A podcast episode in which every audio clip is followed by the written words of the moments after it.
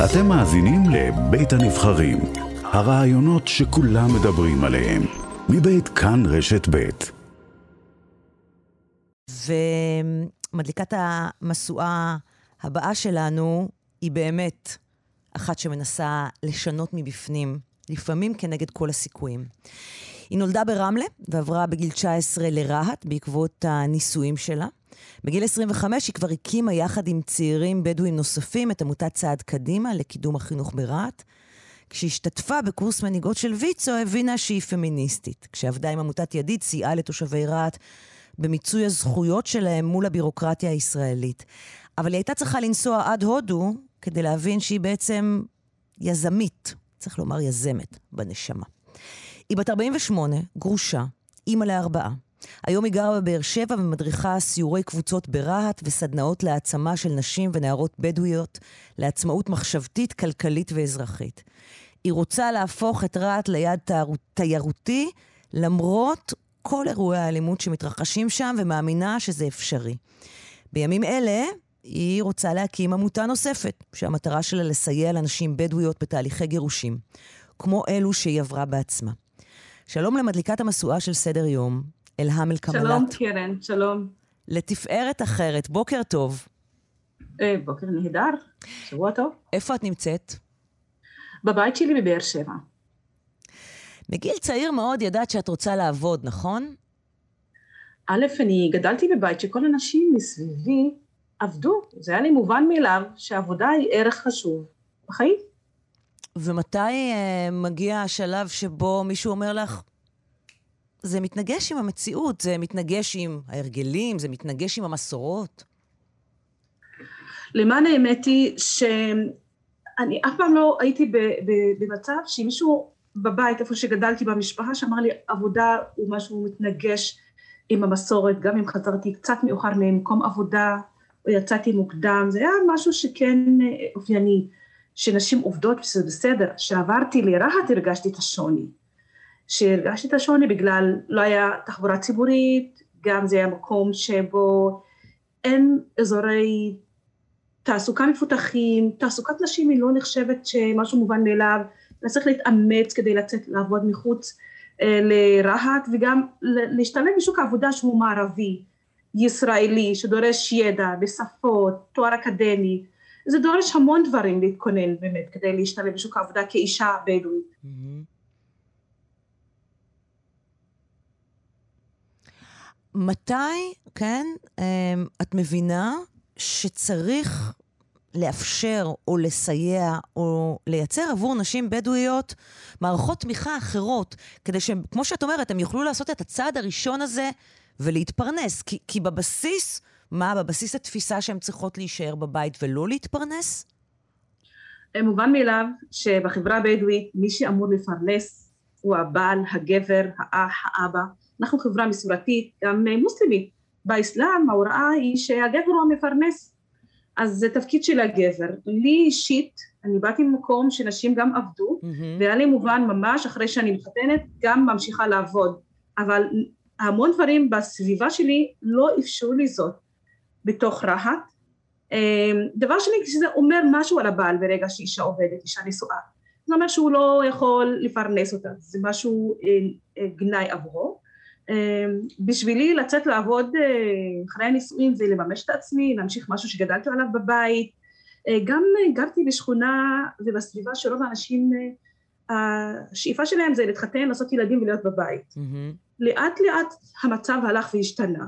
אני אישית, מה שעזר לי להשתלב בשוק העבודה זה שידעתי קצת עברית. אז הגבולות שלי הם לא רק רהט, אלא התרחבתי מעבר לגבולות של רהט. הלכתי לכל מיני סדנאות, למדתי קורסים של יזמות עסקית אה, ואחר כך התחלתי להתנדב במה שנקרא פורום מען, זה פורום של ארגונים פמיניסטיים בדרום והתחברתי לחברות חדשות שהחשיבה שלהן היא פורצת דרך, הן לא חושבות כמו כל הנשים הבדואיות שראיתי, הן יצאו לחברה הישראלית, הן הפכו להיות חלק ממנה, הן למדו את הדברים הטובים, הביאו הביתה. אז הייתי חלק מהחבורה הזאת, התחלתי למצוא עבודה בעזרה שלהן ובעזרת היכולות שלי שידעתי קצת עברית. ואיך החברה שמסביבך מתייחסת לזה? איך החברה מקבלת את זה? א', צריך לעשות התאמות. אמ, שזה אומר לא לחזור הביתה מאוחר, זאת אומרת לשמור על התפקידים המסורתיים בתוך הבית.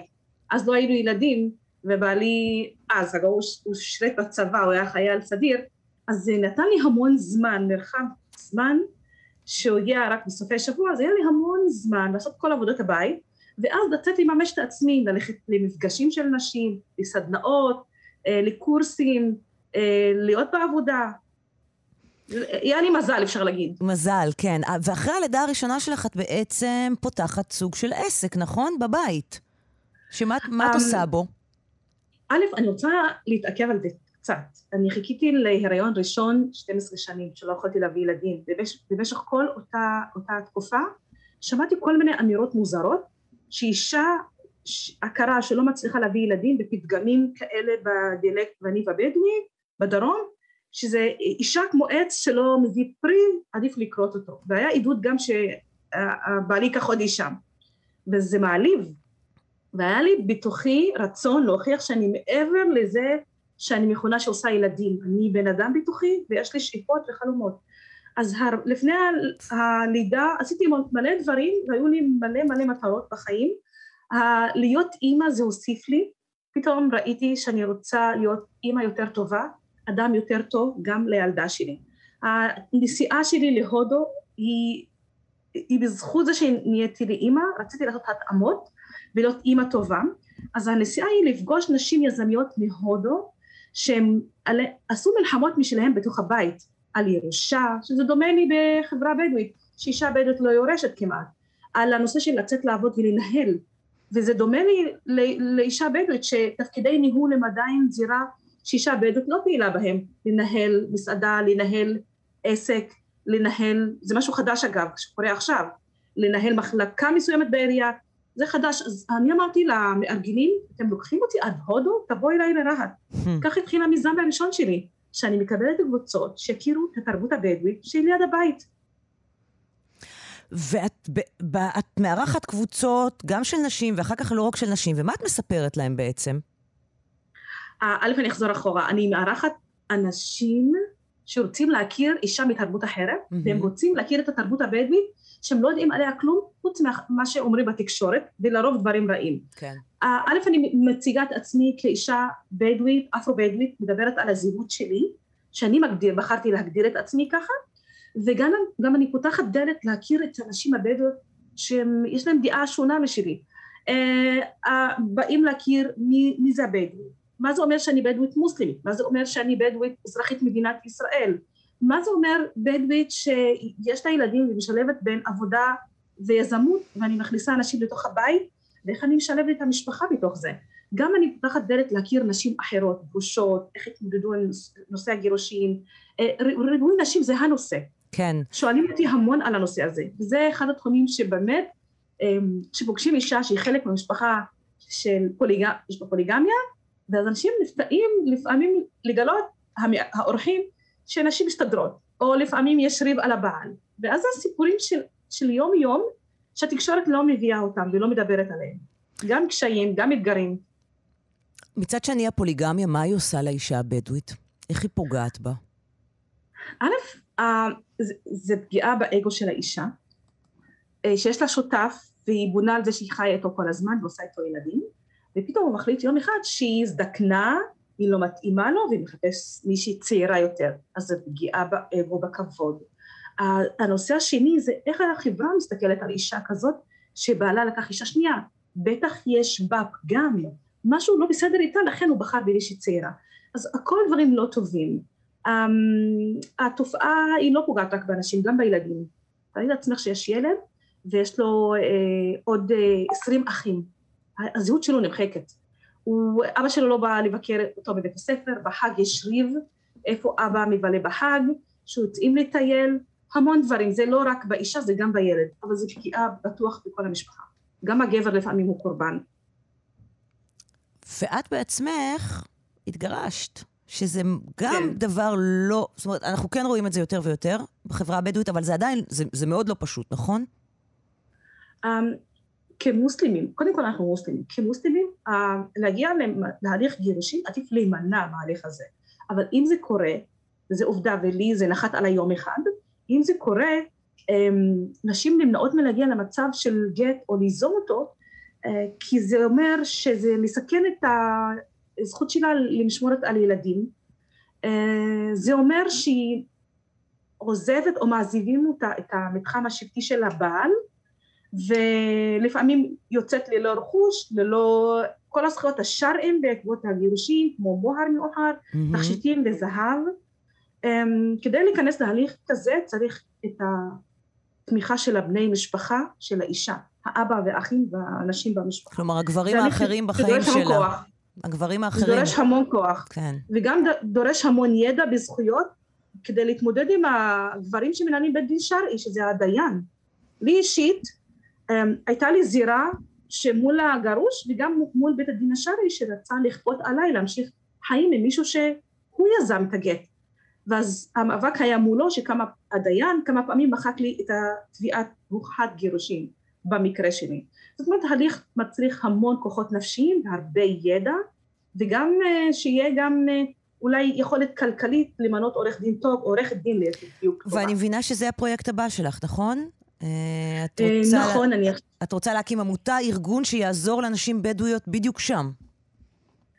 כן, למה, למה, למה עמותה דווקא? א', הנשים הבדואיות נחשבות עניות, ולפעמים בגלל מצוקה כלכלית הן נשארות במקום שהן לא טוב להן בו, וממשיכות, גם סיבה של לשמוע על הילדים. ואני יכולה להגיד לך שהגירושים אה, נחתו עליי, אבל אני למדתי או לומדת עדיין אה, את החיים החדשים שלי, זה לא פשוט להיות אישה גרושה בחברה הבדואית, זכיתי לקבל את הילדים, נלחמתי על הילדים.